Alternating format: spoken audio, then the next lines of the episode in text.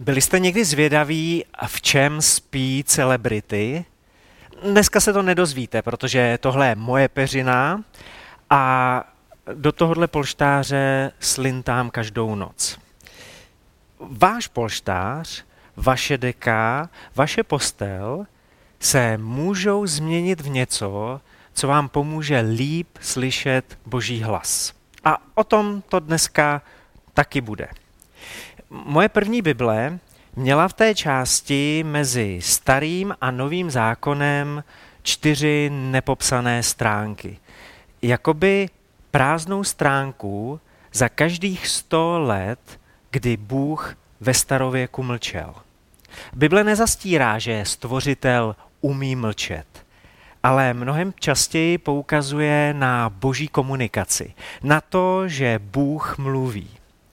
Adventní příběh navíc vyzdvihuje fakt, že Bůh prolamuje ticho a potom povídá, povídá a povídá. A já taky dneska nezavřu pusu a skoro nezavřu Bibli.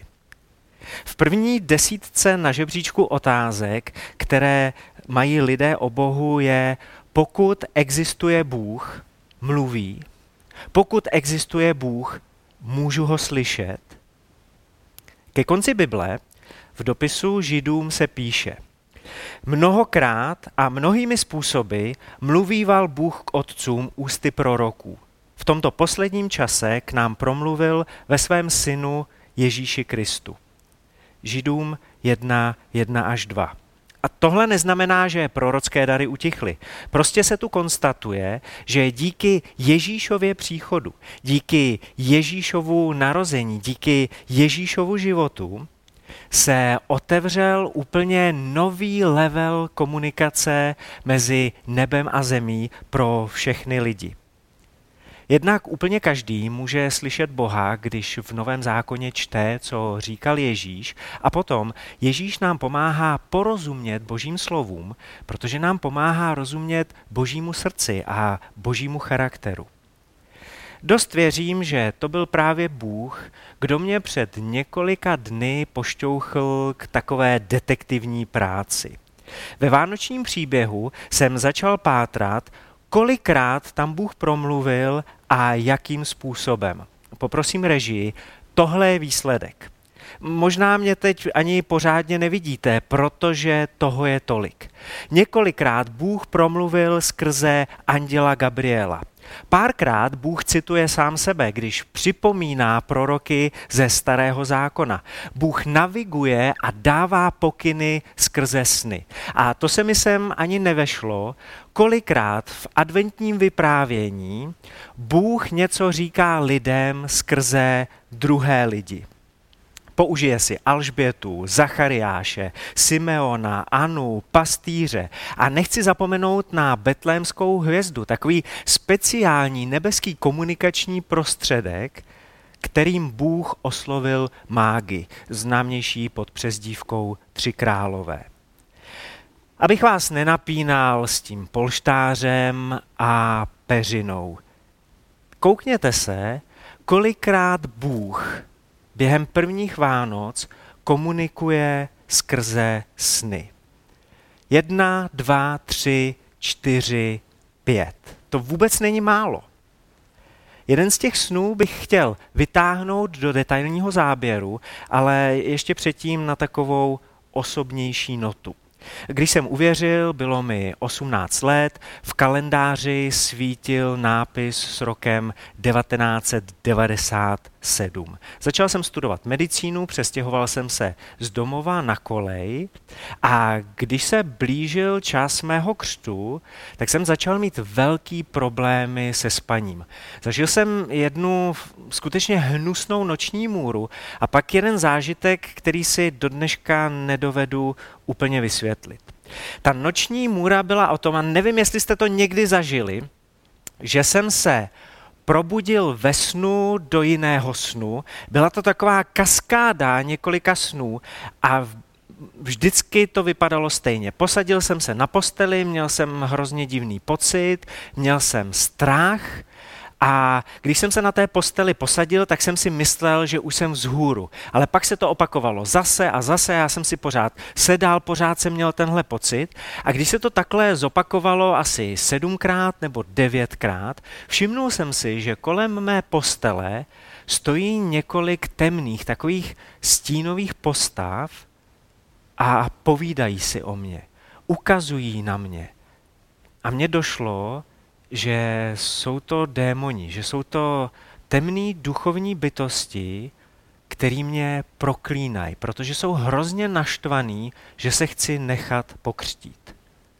A asi dvě noci na to se mi stalo něco, co do dneška nedokážu vysvětlit, jestli to byl sen, a nebo jestli to byla skutečnost. Já si teda spíš myslím, eh, že to bylo skutečný, i když to bude znít hrozně divně. Uprostřed noci jsem se probudil z pocený strachy a chtěl jsem rozsvítit lampičku, která byla vedle mě na nočním stolku. A když jsem se natáhnul po vypínači, tak spoza toho nočního stolku se vysunula taková hnusná, chlupatá ruka, která mi přejela od prstů až po rameno. A já jsem se okamžitě začal modlit. Úplně jednoduše, jenom jsem volal Ježíši, Ježíši tenkrát jsem začal objevovat mnoho věcí. Jednak to, že temný duchovní svět nám může kecat do spánku. Že nějakým způsobem uh, může ovlivňovat to, co se odehrává v noci a to i částečně, o čem se nám zdá. Taky jsem začal objevovat modlitby ve jménu Ježíše a moc, která v Ježíšově jménu je. A mým dalším objevem byl žalm čtvrtý, devátý verš. V něm se píše, pokojně uléhám, pokojně spím, ty sám, hospodine, hospodine, mě chráníš v bezpečí. A tenhle žálm se stal takovou mojí modlitbou za dobrý a kvalitní spánek. A modlím se ho do dneška po téměř uh, 25 letech. A tenkrát taky odstartovaly moje modlitby za to, abych rozuměl snům a abych sny uměl vyložit. Na začátku letošního června měl Patrik Soukup, druhý pastor Mozaiky, skvělé kázání o tom, jak Bůh mluví skrze sny. Rozhodně doporučuji vaší pozornosti. A já to téma dneska znova vytahuju na stůl. A dělám tak s modlitbou, aby Bůh o adventu 2020 vyčistil naše uši a my lépe rozuměli tomu, co říká. Třeba i skrze sny. Teď už se dostávám k tomu jednomu snu z adventního, z vánočního příběhu. Mám před sebou Matoušovo evangelium, první kapitolu a budu číst od 18. verše. Matouš 1, 18 až 23. Narození Ježíše Krista se událo takto. Jeho matka Marie byla zasnoubena Josefovi, ale předtím, než se vzali, se ukázalo, že je těhotná z Ducha Svatého. Její muž Josef byl spravedlivý a protože ji nechtěl veřejně zostudit, rozhodl se, že se s ní rozejde v tichosti. Když však o tom přemýšlel, hle ve snu se mu ukázal hospodinův anděl a řekl, Josefe, synu Davidův, neboj se vzít si Marii za manželku, neboť to, co v ní bylo počato, je z ducha svatého. Porodí syna a dáš mu jméno Ježíš, neboť on zachrání svůj lid od jejich hříchů. To vše se stalo, aby se naplnilo, co hospodin řekl ústy proroka. Hle, pana počne a porodí syna a dají mu jméno Immanuel, což se překládá Bůh je s námi. V tomhle vyprávění o Josefově spánku je koncentrace toho, jak Bůh mluví skrze sny, jak si Bůh používá to, co se nám zdá, k tomu, aby nám něco řekl, aby nám něco prozradil, aby pro nás nebo v nás něco udělal. Neboj se. To je to první, co Jozef ve snu slyší. Skrze sny nám Bůh ukazuje něco víc o nás samých, o stavu našeho srdce. Strach, obavy, pochybnosti, je to správně, není to správně. Bůh to zařídil tak, aby nám sny přirozeně pomáhaly uvolnit se třeba ze starostí, které jsme ten den zažili. Sny mají osvěžit naší mysl, mají nám pomoct protřídit informace v mozku. A někdy ve snu prožijeme nějakou událost, nějakou věc, abychom ji nemuseli prožít v reálu. Tak si ji prostě v tom snu odžijeme, zjistíme třeba, jestli by fungovala nebo nefungovala, ale v reálném životě už se s ní potom nemusíme trápit. To je ta přirozená část snů, ale Bůh skrze sny mluví také nadpřirozeným způsobem. Nadpřirozeně s námi jedná. Ocituji ze žalmu 16, sedmý verš. Dobrořečím hospodinu, on mi radí. Bůh prostě mluví, jako rádce. A potom ten žalm pokračuje. I v noci mě moje ledví napomíná. Nebo se to dá přeložit taky jako učí mě, nebo mírní mě. Ledví je tady symbol eh, ne pro tuhle část zad, ale pro vnitřního člověka. Tady k nám Bůh mluví, tady s námi Bůh komunikuje. Sem zní jeho neboj se. Vezmi si Marii za manželku, slyší dál Josef ve snu. Skrze sny nám Bůh ukazuje řešení, směr, cestu, kudy se vydat, když nevíme, kudy kam. A mám za to, že když spíme, tak padají naše rozumové hradby. Všechny ty mentální bariéry, které máme tendenci stavět vůči Bohu a vůči tomu, jak s námi chce mluvit. A takhle rozumím i tomu, co se píše ve starozákonní knize Job. Jobovi přátelé řekli spoustu nesmyslů, ale taky řekli několik moudrých věcí. Uhodili hřebíček na hlavičku. A tak v Jobovi ve 33. kapitole můžeme číst následující. Job 33, 15 až 18. Ve snu, ve vidění nočním, když na lidi padá mrákota, v dřímotě na lůžku, tehdy otvírá Bůh lidem ucho a spečeťuje varování, jež jim dal, aby člověka odvedl od toho, co páchá, aby muže chránil před vypínavostí, tedy před píchou, aby jeho duši ušetřil před jámou a jeho život, aby nezašel hubící střelou. Tak často dost často prosím svatého ducha, ať k lidem mluví zatímco ti lidé spí. Prosím ho za svoje nevěřící blízký, za, za lidi ze svojí rodiny. Prosím ho za lidi, kteří ho třeba znají, ale jsou teď vůči němu hluchí, zatvrzelí, otočili se k němu uh, zády.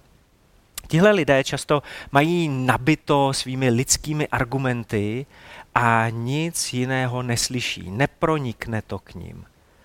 Tak já se modlím za to, aby Bůh ve snu otevřel jejich ucho. Neboť to, co bylo v Marii počato, je z ducha svatého, slyší Josef nakonec. Skrze sny nám Bůh ukazuje, co se odehrává v duchu, co se odehrává v duchovním světě. Můžeme přijmout nějaké zjevení o Bohu nebo o Ježíši Kristu, můžeme zjistit nějakou novou duchovní pravdu a nebo nám Duch Svatý připomene něco, co aktuálně ignorujeme. Jozef ve snu nahlíží do toho, co Bůh dělá v zákulisí. Dozvídá se o Ježíši. Dozvídá se o někom, kdo má pravomoc odpouštět hříchy. Dozvídá se o Ježíši, kterému bude vlastně takovým tátou, o Ježíši, který má moc očistit lidi od všeho špatného. Immanuel, Bůh s námi. Bůh, který přichází tak blízko, že se stal jedním z nás. Přes muslimský svět už se nějakou dobu přelévá vlna božích snů. Misijní organizace Mission Frontiers vyslechla příběhy šesti stovek muslimů a zjistila, že celá čtvrtina těchto lidí začala následovat Ježíše, protože se jim zjevil ve snu. Já vám teď přečtu kousek z knížky, která se jmenuje Sny a vidění a v podtitulu má Jak Bůh probouzí islámský svět.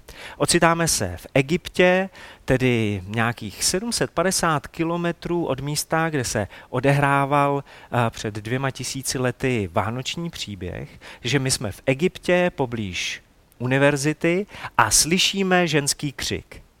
Hej, to jste vy, to jste určitě vy.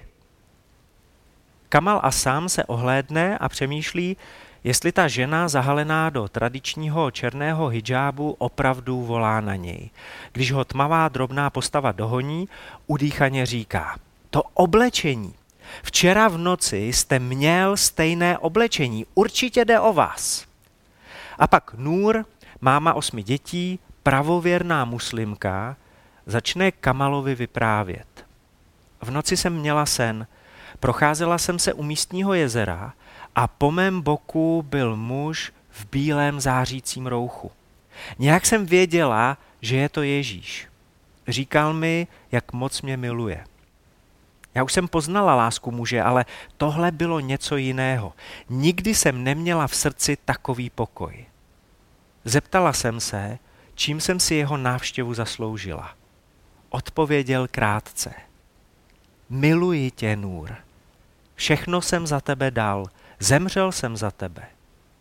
Těsně předtím, než se se mnou Ježíš rozloučil, řekl mi, zítra se na mě vyptej mého přítele. Poví ti všechno, co potřebuješ vědět a porozumíš, proč jsem za tebou přišel. Ale jakého přítele? Netušila jsem, o kom Ježíš mluví. On jenom ukázal za sebe a tam jsem uviděla jít dalšího muže. Měl stejnou tvář jako vy, byl stejně oblečený jako vy a k tomu ty brýle. Mám tisíc otázek. Řekněte mi o Ježíši víc. Kamalí prozradil, že už je to deset let, co nechodí do mešity, ale následuje Ježíše Krista. Ocitli se v dost nebezpečné situaci a tak odešli někam do ústraní, tam si asi tři hodiny povídali a Kamal Nůr vysvětloval, jak víc poznat toho, kdo má jméno Immanuel. Podobných snů se mezi muslimy odehrává tolik, že jste si před několika lety dokonce mohli v egyptských novinách přečíst inzerát. Zdálo se vám o muži v zářícím rouchu, hledáte vysvětlení, ozvěte se na telefonní číslo V posledních dnech praví Bůh, vyliji svého ducha na všechny lidi.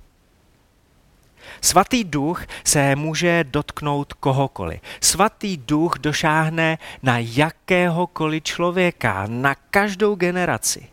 V posledních dnech, praví Bůh, vyliji svého ducha na všechny lidi, vaši synové i vaše dcery budou prorokovat, vaši mladíci uvidí vidění, vaši starci budou mít sny. Nevím, jestli vás teď potěším nebo nepotěším, ale podle určité hebrejské tradice se za starce považují chlapy od 40 výš. Takže co se týče snů, tak se spousta z vás má na co těšit.